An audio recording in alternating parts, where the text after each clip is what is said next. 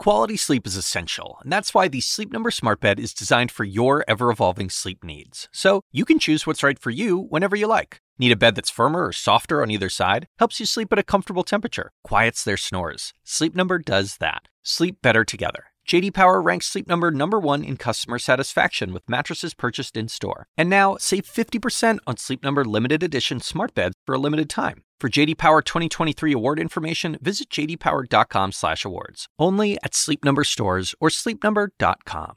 All right, Anderson, thank you very much. I am Chris Cuomo. Welcome to Primetime. The president's dirty secrets have been exposed.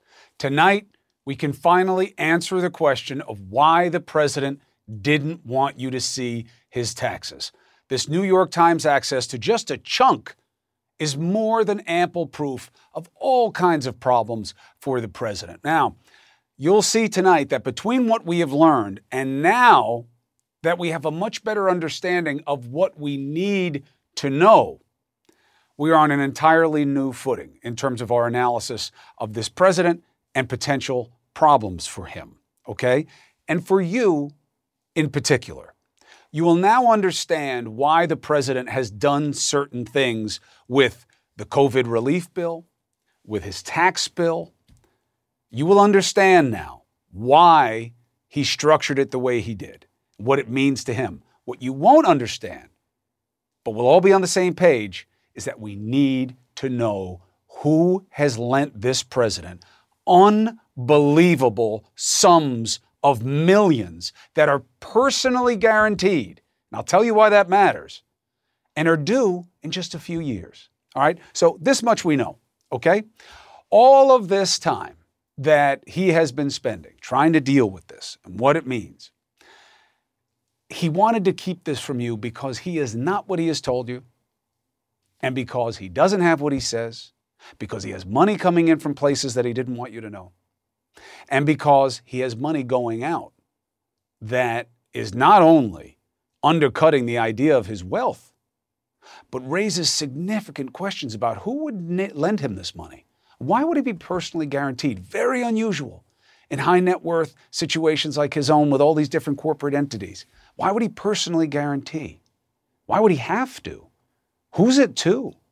National security issues, ideas of his policies, what his personal conflicts are. We have John Bolton tonight, former ambassador, head, head of national security. He didn't know about these loans. Can you imagine that? You'll hear that conversation for yourself. Now, I want to tell, tell you that let's set the stage with some of the sound, okay? Everything I'm about to play for you, we now know was BS. I'm really rich. I built a great company one of the best companies. I built a great company. No. He built a great brand, not a company in terms of something that makes something, that sells things and takes things in and is managed and grows and has staff and has underlying equity asset value. What does that mean? Something you can borrow against. Because if he were such a great businessman, Donald Trump would not have to be personally on the hook for $421 million. Personally. Okay? When's it due? It starts coming due in the next four years. Personally liable. His great company, what does that mean? Whoever was lending him the money didn't think he had a great enough company to use it as collateral. Think about that. Now, you've grown accustomed to politicians selling you a fairy tale. I get it. And I get why you don't want politicians telling you that Donald Trump is a lying, uh, no good Nick, because you don't think they are either. But this is about the facts. And Donald Trump has been lying to you in ways that you'll see matter more than we would have expected. And he's been doing it for almost a decade. I paid a, a lot of tax, um, and you know, look, I don't mind. I'm proud to pay it. If, if if I owe it, I pay it. Not true. In fact, one of the few honest things that he has said was when he didn't know he was being recorded. Listen to this. When you're a star, they let you do it. You can do anything. Donald Trump's celebrity pays really well. He makes a ton of money.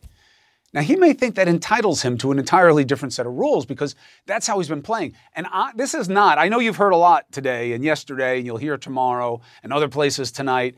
Can't believe he doesn't pay any taxes. We all know these rich people game the system with their fancy accountants. You pay the accountant so that he or she signs the return so you can get away with whatever they're putting it there. We know that.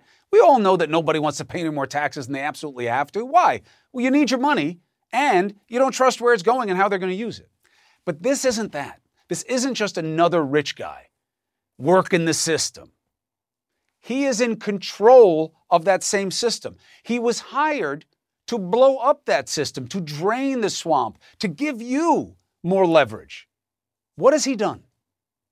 He has ensured the system continues and has even bigger loopholes in it, not for people like you, people like him. Because of our tax cuts, you can keep more of your hard earned money. It's not true. He has helped mostly people like him. If you work for a living, you've likely seen your tax bill go up. These are the numbers, and I know they can slice it a million different ways. Yes, some people paid less, but it was very specific. It was not a middle class tax cut. It was called that, but it wasn't. It was 17 cents of every dollar. And that really varies depending on how much you make and where you live. His policies make it harder for you to buy a house, but better for people like him to build them. The most powerful man on the planet urgently needs to make money.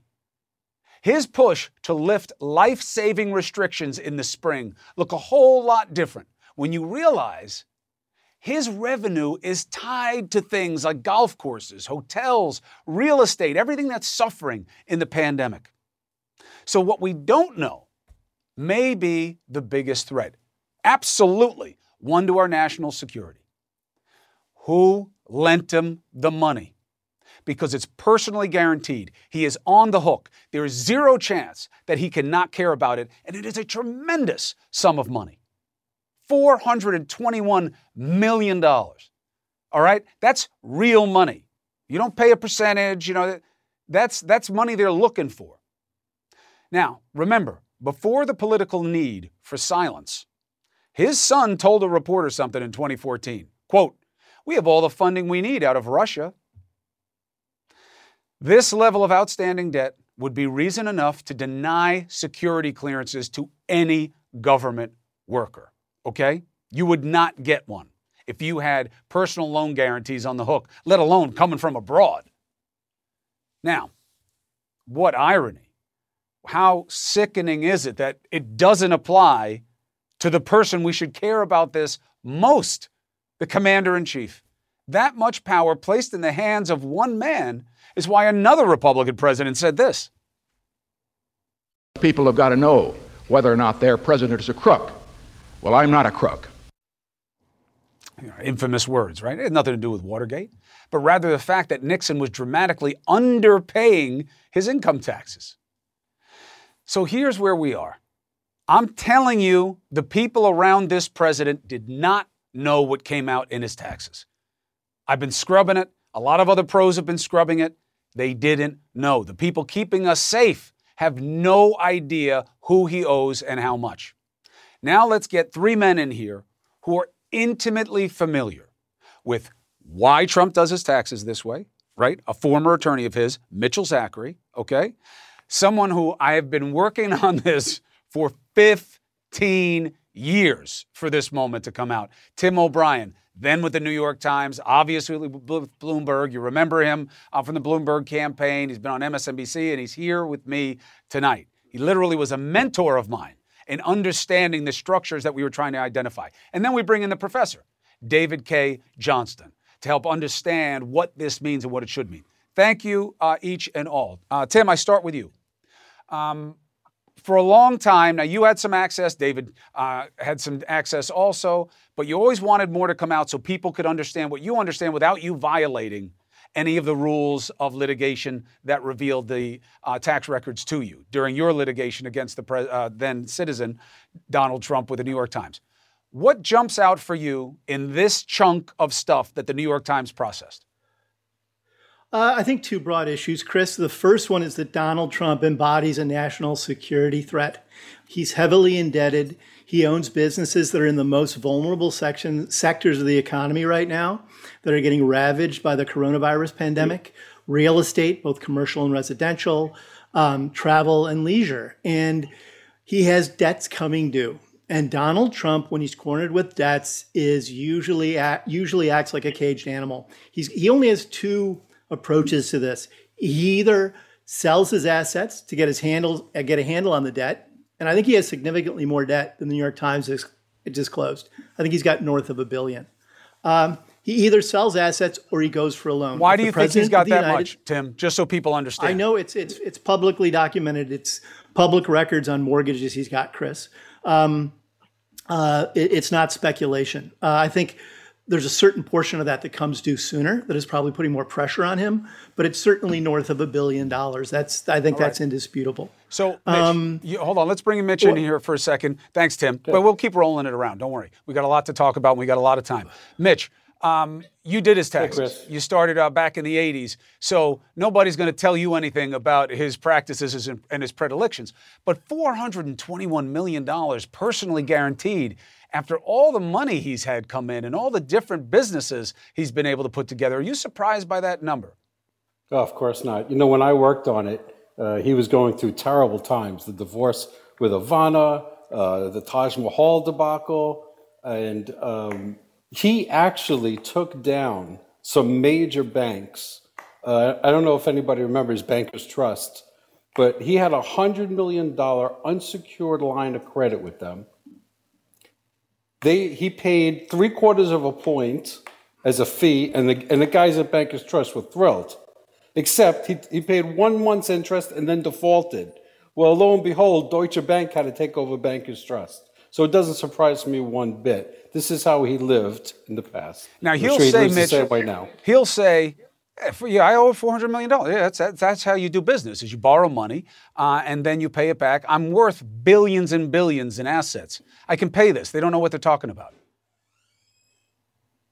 Well, listen. First of all, I want to comment on, on what was said before.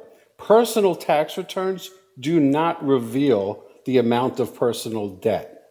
Okay? So I'm not sure how the New York Times came up with that number, but I agree that it's probably much higher. Explain that to me. Assume I know nothing about taxes. Well, on, on an individual tax return, all you talk about is income and expenses, not assets and liabilities. On a corporate return, you would have that. Right. But if, it, if this debt is personal, then it won't be on reflected in any way on his tax return. So I'm not sure how the New York Times came up with that number. Where would it be? I Go ahead, Tim. Jump in. It's in his person. It's in his personal financial disclosures. These are government right. filings. There's at least three hundred million dollars disclosed in there. We've known that for right. two and a half years. All right, so let's bring uh, the professor in here on this. Um, I got to tell you, you, you guys are going to hear from John Bolton later in the show. Um, I had to tape him before the show because uh, time constraints, and I really wanted him. David, can you believe that no one in our national security apparatus, allegedly, knew that he had this kind of money that he owed personally to lenders that may include foreign lenders? Well, I'm not sure why they necessarily would ask, but uh, I do want to emphasize that Tim is exactly right here that uh, we have other records on Donald's debt, and it's much more likely in the neighborhood of a billion dollars. If Donald was solid, he wouldn't be signing uh, personal notes to secure that debt. He would be pledging the assets. And we shouldn't make the assumption that Donald Trump's enormous reporting are actual losses. Uh, uh, Donald has a history of fabricating tax deductions. And if some of the losses he took are fabricated, it raises another national security question where did the money go? Mm. And uh, just to be clear, uh, Mitchell Zachary has said before that this is something that can happen, and he knows New York is looking at it. Uh, he was never a part of it, he says, but if that's what he was doing, um, he could be in real trouble. So, all right, so we have what this means. So, the biggest question that we're left after with this is not a fishing expedition. How, Tim, does the president get around disclosing who he owes the money to? Well, again, Chris, I think some of this has been disclosed. I think a large portion of it is to Deutsche Bank. Uh, we know from court filings that lots of money came into his organization from Eastern Europe in the mid 2000s when he went on a shopping spree. The Trump Soho Hotel was built with a lot of money from Eastern Europe. Um, I do think there's stuff that we don't that isn't in those tax returns about precise countries of origin. Uh, we know that some money came comes from Turkey. We know some comes from the Philippines. I think Russia is the big mystery in all of this. Whatever the country is, the unifying tether in all of these is that you have a president in the Oval Office who either is indebted to foreign powers or is going to go with his hand out to foreign powers, and it's going to taint every public policy decision he makes, particularly anything involving national security or foreign policy. Uh, Mitch, let's go to break on this idea. So, what are we worried about? We're worried about the president doing something desperate uh, to accommodate his own financial situation and forget about his fiduciary responsibility to the rest of the American people. What do you know about the president in a situation like that that people should know? Well, I don't want to get too political because I don't want to make enemies. However, right now it appears that the president's only concern is getting reelected. And now we can see why. More importantly, Chris, we can see why he did not want these returns revealed, why he fought it so hard all the way up to the Supreme Court and then going back up the courts again. Because this shows he is not who he pretends to be and never was. And it's not just about puffery, you know, that's fine. He wants to No. say he's really rich, he's not quite as rich. It's what does it mean in terms of how vulnerable he is and how much he needs cash flow and how much he needs to do that to secure it? So let's talk about that. All right. Um, we're going to talk about what that means in terms of understanding what has to happen here. Hey, Mitchell Zachary, uh, Timothy O'Brien, David Cay Johnston, I couldn't ask for better uh, guys than you on this. So we're going to keep talking about what matters because there are a lot of questions now that are going to have to be asked. Let's get after that.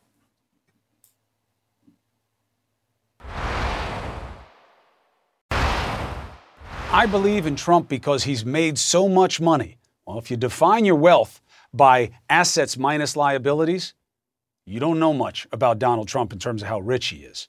And if you say, well, I trust him because I know he's looking out for me, he gets how that game is played, and he's going to help me, he's going to drain the swamp. Then why doesn't he pay taxes and make sure guys like him benefit more than the rest of us on his watch?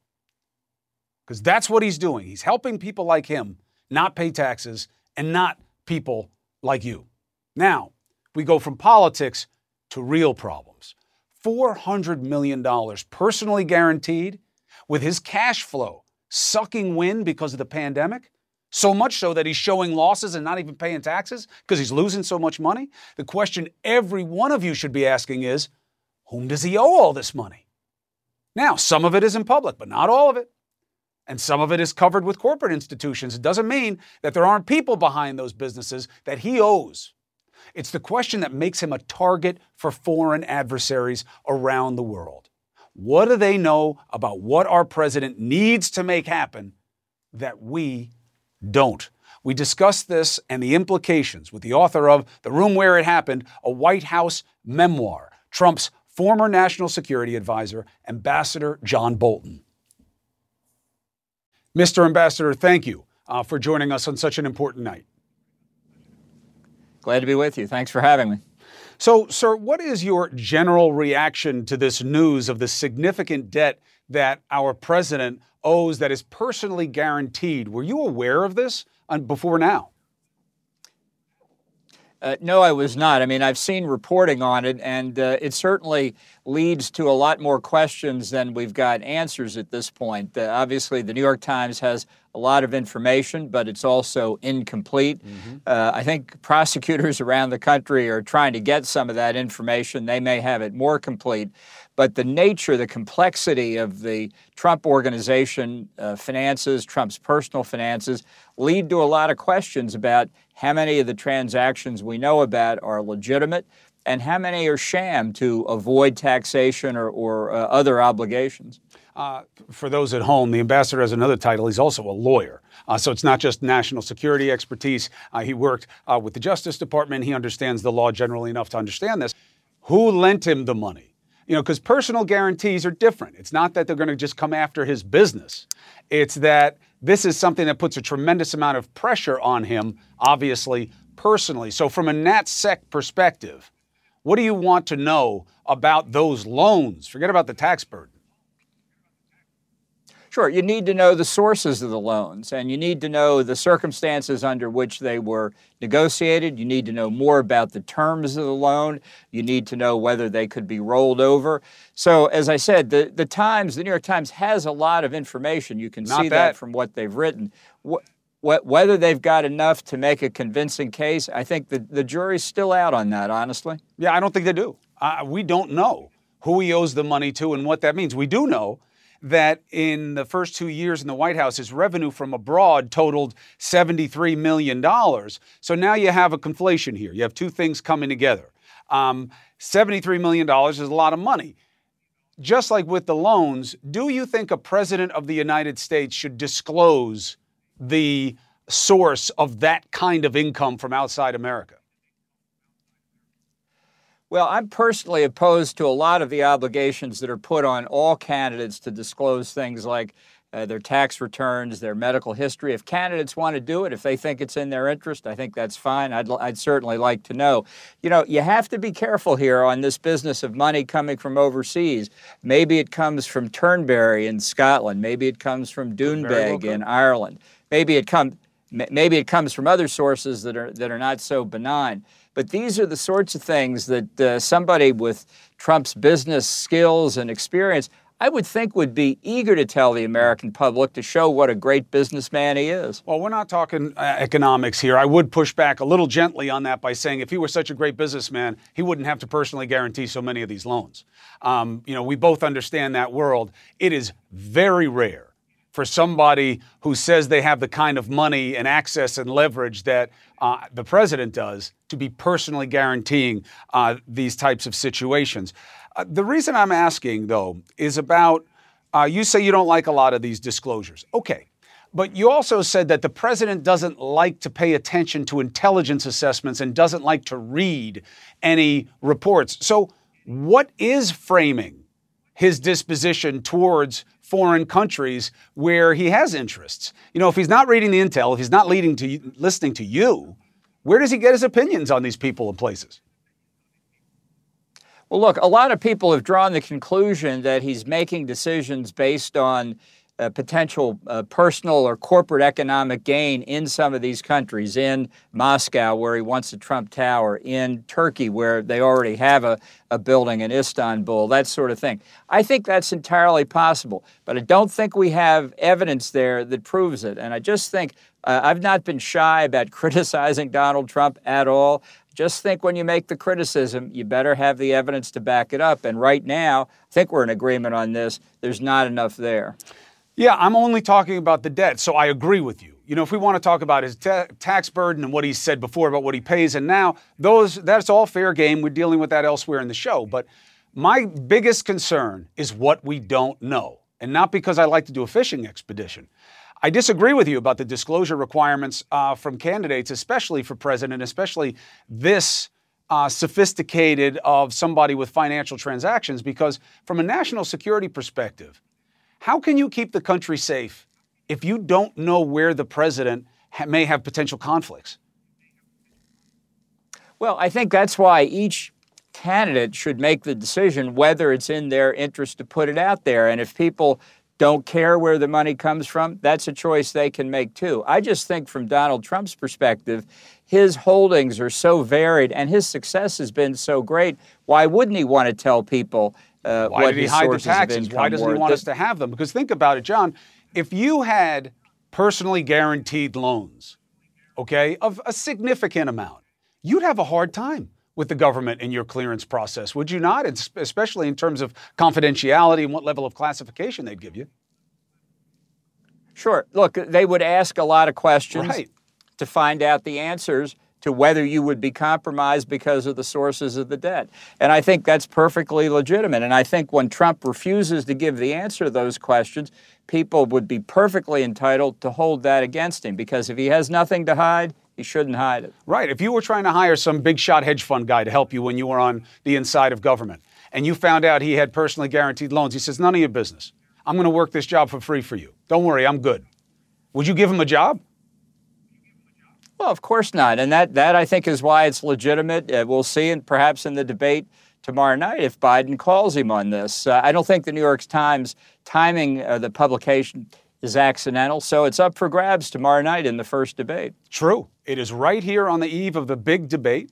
And to be honest, as you know, Ambassador, we've been asking for this information for years. Ambassador John Bolton, thank you for your perspective. Thanks for having me. So there you have John Bolton saying you wouldn't be able to hire somebody in the kind of situation that Donald Trump is, but he can be our commander in chief and not tell us about any of these things. Yes, some of them are in public. Yes, some of them have been in filings. But who, what are the connections? Who are the people? You need to know. How could we not know? He just told you he couldn't hire somebody like that. But we did.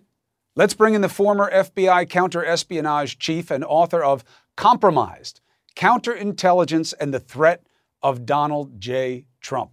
Perfect title for a book tonight. Pete Strzok, thank you for joining us. Chris, it's good to be here. Thank you. So, uh, we don't have to do high finance 101 uh, about leverage and how you do it. If you have a great business, you got plenty of collateral for people to lend against. You don't wind up personally guaranteeing it. Um, that is the case with Donald Trump, though, because what he says about what he owns and all that. But that guys around him, the men and women keeping us safe, don't know the extent of who he owes money to and what it is, and didn't ask him about it in all likelihood, or at least it seems that way talking to Bolton. What does that lead us to understand? Chris, what it leads us to understand is if Donald Trump applied for a job in the U.S. intelligence community, he would never get a clearance. He wouldn't make it in the front door. Countless times in my career, I either turned down people for clearances or recommended they be removed for two reasons. One is income from foreign sources, and two is indebtedness, and not just indebtedness to foreign nations, but any large in debt, period. And so when you look at Trump, when you look at the figure you just threw out, $73 million in foreign income, almost half a billion dollars of debt coming due in the next four or five years, no one would ever get a clearance based on that. And there's no way the president of our nation should be allowed to have that sort of undisclosed uh, financial indebtedness or, or connections. Do you agree with what Bolton was saying? Oh, look, I think I, I, I, disagree a lot with what the ambassador was saying. I don't think it is so much an issue of whether or not it's up to Trump to decide whether or not to disclose this information. The problem is the president is actively concealing this information. It isn't a choice. It is the fact that, as time and time again, he is saying things that not only are concealing the truth, but he's also lying about it. So when you hear all this money that's coming out of Russia, the $13 million that's coming out of Turkey, the money that's coming out of the Philippines, the money, nation after nation after nation, it's not so much that, oh, it's there and he chose not to disclose it.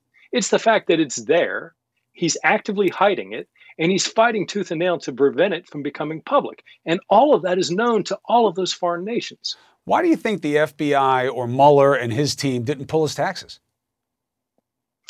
Well, I don't know what the FBI ultimately did. With Mueller, I think it's because it was outside of the scope of what he was mandated to do.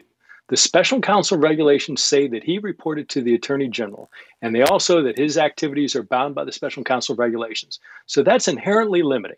And he is answering to somebody in DOJ rather than doing his own independent look. But I do think this is absolutely something that the FBI should have done. Maybe they did it, but I suspect they didn't because I would have expected to hear about it if they had. But it absolutely is clear now that we have to get to the bottom of his, you know, financial uh, picture. What jumps out at you from the taxes and uh, that we haven't discussed, if anything, and uh, what do you think the main questions are posed by what you've learned from the Times reporting? The biggest thing that worries me right now is what is coming due in the years ahead. I think back to Eric Trump's statement in 2014. We don't rely on American banks. We have all the funding we need out of Russia. Think about that. He said that in 2014. So if you don't need to rely on American banks, if you have nearly half a billion dollars of debt coming due, who's going to back up that debt? Who are you going to turn to? And who are you going to do that in the context of everything that you have refused to say and make known to the American public? We have to get to the bottom of understanding this only because we need to understand what foreign adversaries are doing to attack America and to help shore up our national security. And you know who should want to tell us the most? Donald John well, the Trump. president should. Absolutely. It's absolutely right. you know, if he's like, hey, this is not fair, okay, it's Deutsche Bank, all right, and who's giving them their money to to loan to me? I don't, I don't know. That's their business. He should want us to know because if this is unfair, if these questions are easily satisfied, because the suggestion of the question is not a good one for the president, so he can answer it, and he should want to do it most, just to shut it up. We'll see if he does. Peter Strzok, thank you very much. Chris, great to be here. Thank you. All right. Now, something breaking on our watch uh, that we have to deal with. Bombshell report, again from the New York Times. Trump officials are accused of trying to pressure the CDC to downplay the risk of sending our kids back to school. Now, I know the president just said, oh, we're going to ramp up testing. You know, yeah, he's doing that right before the first debate. And as we're winding down to the election, 150 million tests, that would help. Would have helped a hell of a lot more six weeks ago. And you and I, in different pocketed areas, may not be dealing with the suck that we're dealing with our kids when it comes to our schooling. But up next, we're going to talk to the former White House staffer who says she played a key role in this effort and now regret, regrets it. The one and only Olivia Troye, former top aide to Mike Pence. That backbencher stuff is BS. She was the top aide to Mike Pence on these issues. Next.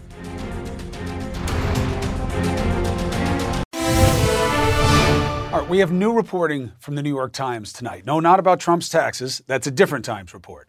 This one just came out and it details how top White House officials pressured the CDC over the summer to downplay the risk of sending kids back to school.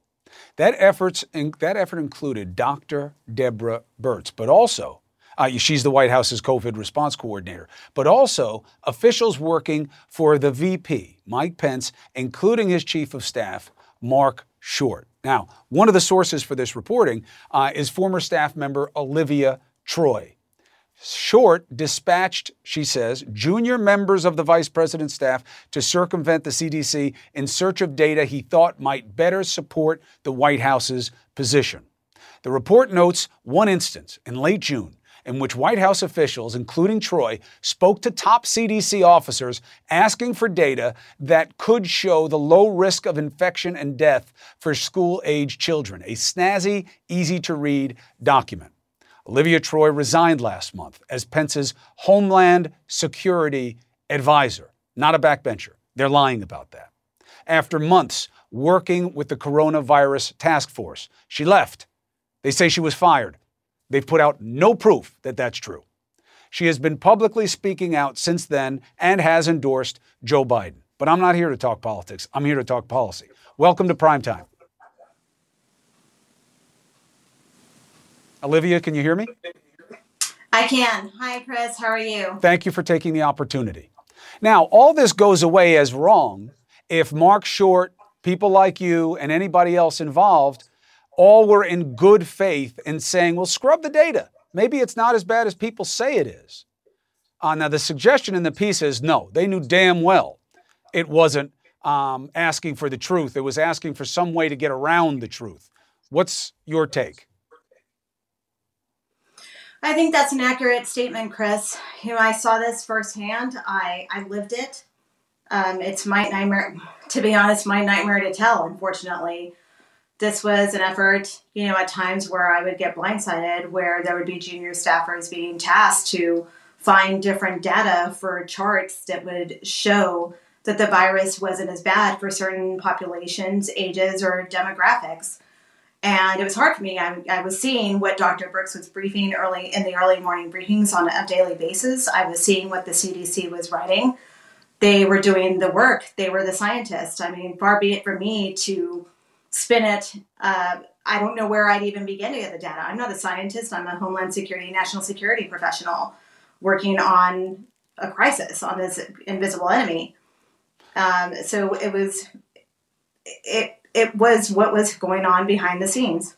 What was the motivation to deceive people about the risks our kids would face if we went back to school, especially the way we were being forced to go back to school without the kind of tests that we need, the number of tests we need, uh, the kind of guidance for how to trace cases and to staff it and to fund all that. What was the rationale for why we need, you needed to do this anyway? Well, I think you've seen from the beginning the president's narrative has been everything's fine, everything's okay, time to go back to normal, let's get the economy going again. That's what he ran on. That was his platform. You know, he wanted states to to in good faith like show that they were opening back up. He told the governors, you know, you need to open you need to open the schools. You need to go, you know, try to make it seem like everything's okay when in reality it's not. And I think it's because this response has been so broken along the way that it was anything to tell anything but the truth. And fact of the matter is, these are children and teachers that we're talking about, and their families, our future generation. And everybody who you know they come into contact with, and yeah, you're right. You know, everybody always loves to say we got to take care of the kids, got to do the right thing by kids. Um, now, on the CDC side, what was the response as far as you were aware of Birx and the other ones in terms of being asked to kind of hedge on the reality?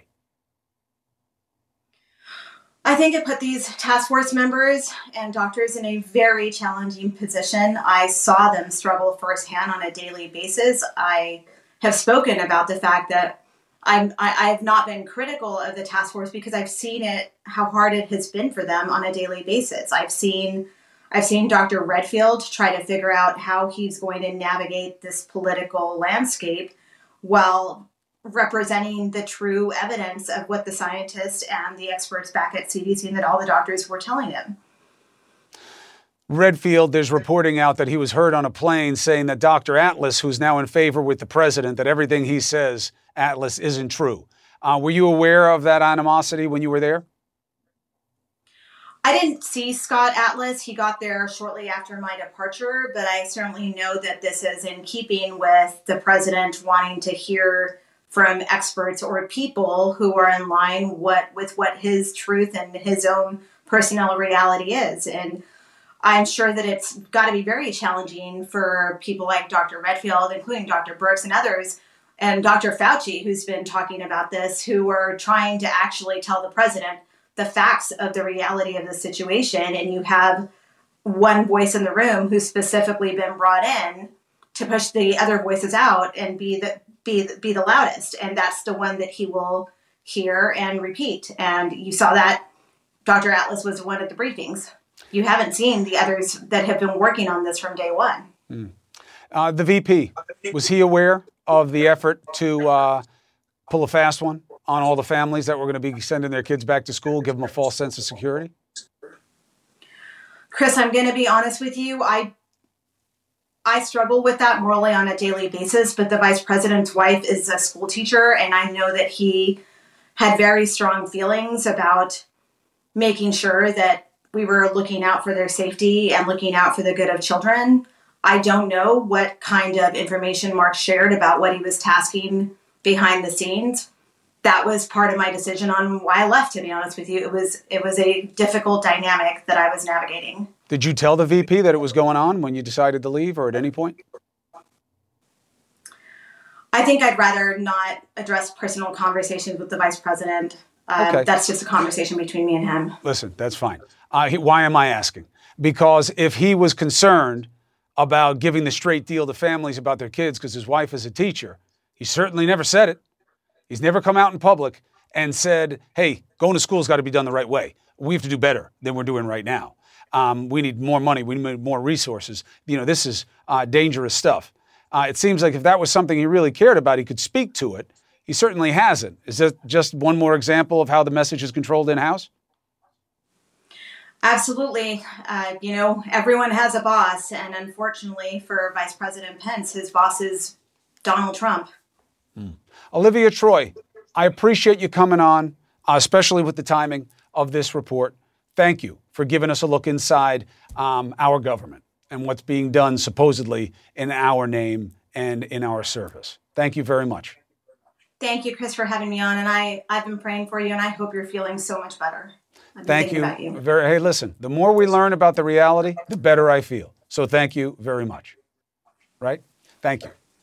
Um, I mean that, by the way. Why? Because we knew this stuff has to be going on. It doesn't make any sense. How can you send kids back to school when you know you can't test them? And you know they don't have the resources? And you know, we're on all these crazy, listen to my kid's schedule. My senior is going to go one out of every four weeks in person, the other three weeks at home. My freshman in high school, these great private schools, right? Lots of resources, lots of big brains, innovation. He's going two days a week, every Tuesday and Thursday. My little one, who's not that little anymore, but she's in fifth grade, right? Big year. She's at the big shot school, right? They go to one school, the son goes the other one. She's in once every other, other every other week. So one every four weeks, one every other week, and one two days a week. Are you kidding me? That you and I'm lucky, right? I got the money, I got people who can help me, my wife and I, we got, you know, a full family to be able to do things. This is the best we can do for our kids. It makes perfect sense that they have been jazzing us about what the reality is about the risk because they don't want to control it, because they don't want to own it, because the more they own it, the more real it is, the more this president is exposed to the reality that he ignored this pandemic. And now we know from the taxes that he has absolutely no personal interest in owning this because every day it goes on where he gets his money is closed down. Where is the incentive to do the right thing by us in this administration? The kids tell the story. We couldn't do better for schools in the United States of America. Come on. Now, look, that's about our leadership and our politics. And there's an election coming up. But there are bigger questions raised by these taxes, okay? Law, criminality, okay? What, what? Where, where would that lead? Why is that real to look at after what we've now learned? No one knows better than a former IRS commissioner and a former state attorney general and prosecutor. And they are here next to tell you the real deal.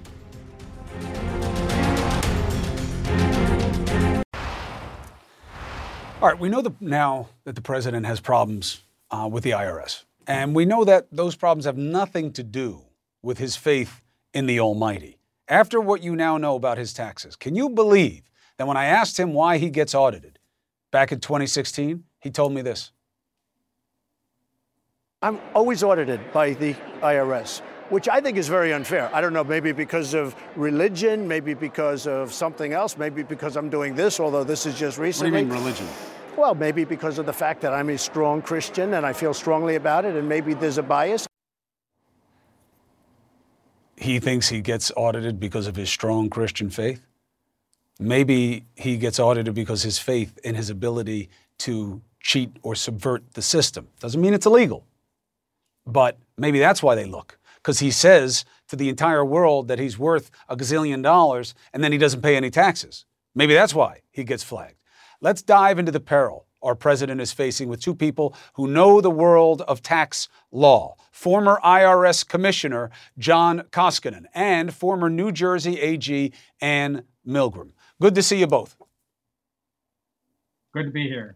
All right, let's do this uh, for dummies version. I'll start with you, former AG, um, Professor Milgram. Uh, what's the difference? When does evasion, um, you know, when does not paying taxes because you could find a way to work it or fudge it become a problem legally?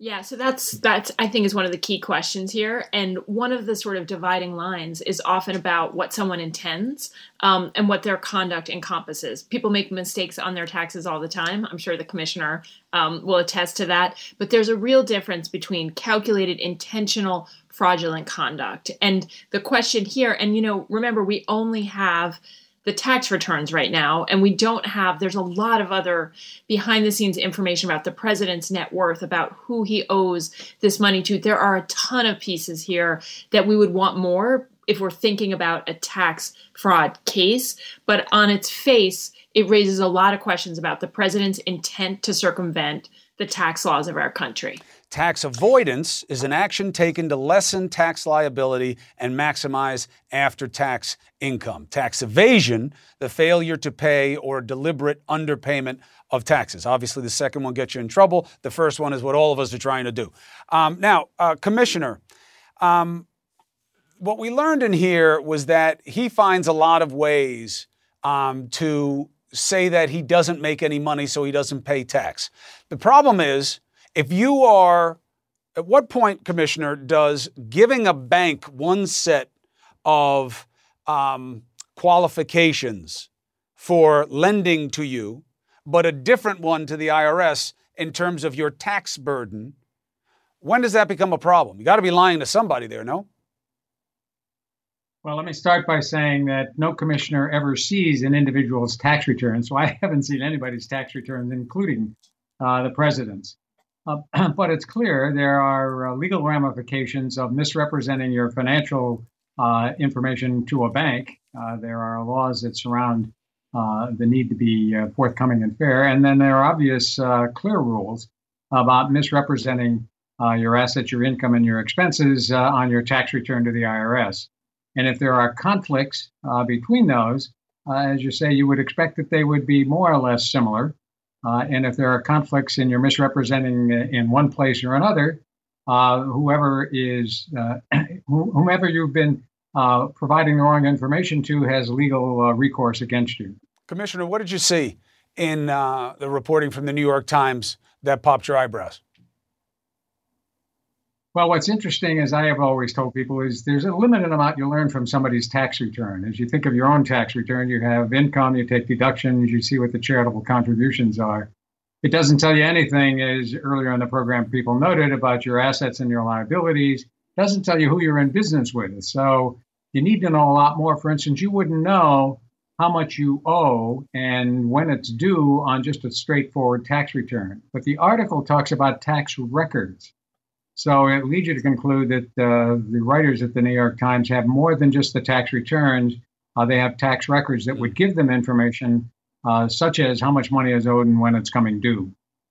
And when you take a look at how uh, the tax return shows the, the president and the company treating the kids, um, that uh, Ivanka is, uh, it seems in some way, kind of double dipping. When is double dipping? Not to use it uh, as a nefarious term, but when is being paid as a project manager and also a consultant? When does that get sticky? When does, um, you know, Don Jr. using those kinds of funds to pay uh, money to, be defended? Um, you know, wh- when do those things become more than a tax event? Yeah, I mean, it's a great question, Chris, because there are a lot of red flags when you look at this there's what you first started talking about were that the kids seem to have been listed as business as business consultants and so there's over 20 million dollars that appears to have been paid out to particularly Ivanka the New York Times did some work to to link up her assets with with the payment as a business consultant while she was working at the Trump organization. So if you're an employee of an organization, you're an employee of the organization, and you can be paid whether you're paid as an employee or as a consultant, but all of that is subject to payroll taxes and other things. And it looks like that's not what the intent was here. It looks like the intent was to just have a bunch of money that they could use to write off. And so you're talking again about $20 million in business expenses being written in consultant expenses that are being written off. And so we need to see more to know whether an actual crime was committed there. But it certainly looks like it's an it, it looks like there's a potential effort there to avoid paying taxes. And there are a couple other areas where I think um, the kids also come into play with the Seven Springs, the the residence where the kids refer to it as a compound. President Trump has taken it as an investment property. So there are a number of things like that that just they really don't look right. And prosecutors, I am certain, will want to look further and dig deeper into this. Now, look, first of all, uh, John, and thank you very much for your insight into this. I appreciate it.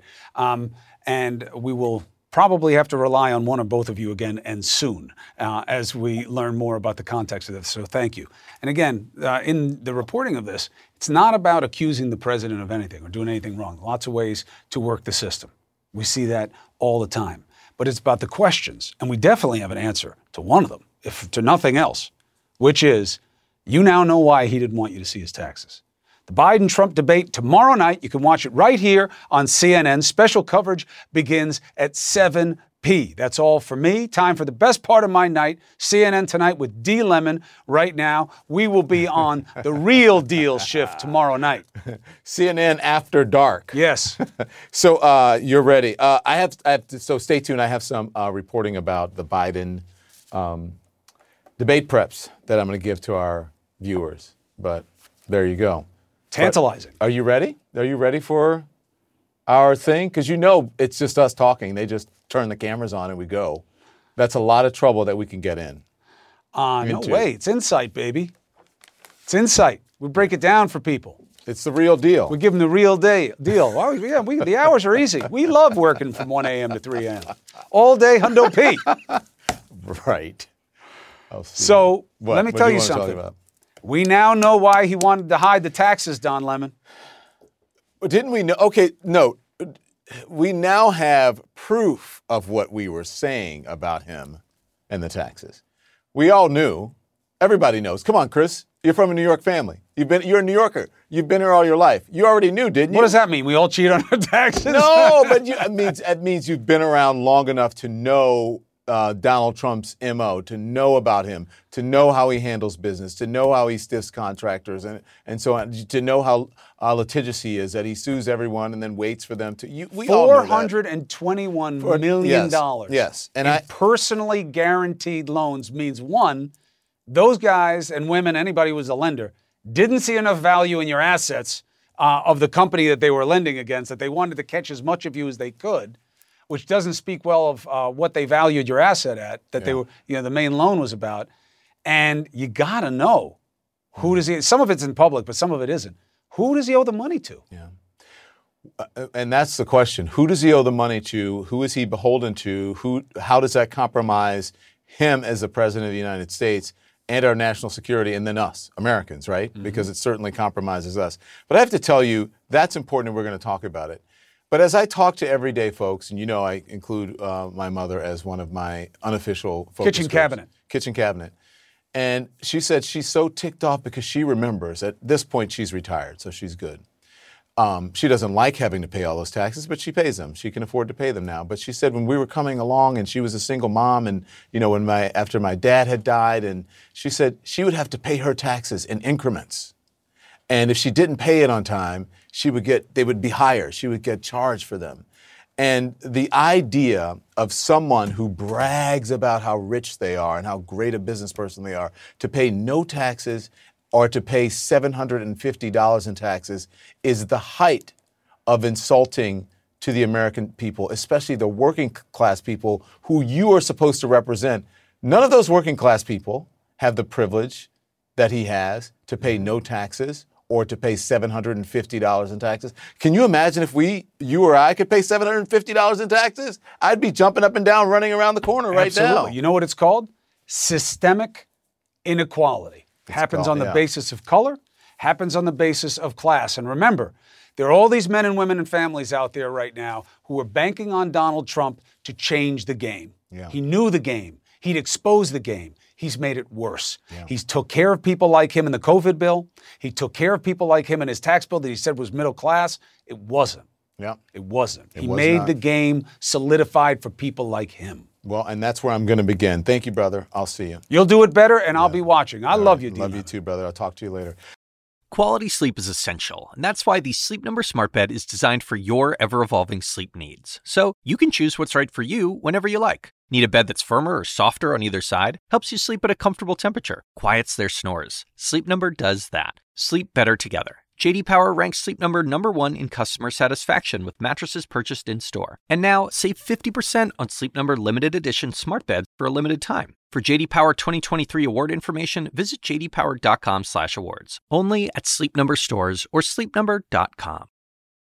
Now streaming exclusively on Max, a new CNN flash doc about the album that has Nashville talking. Call Me Country. Beyonce and Nashville's Renaissance. Watch it at max.com Max subscription required.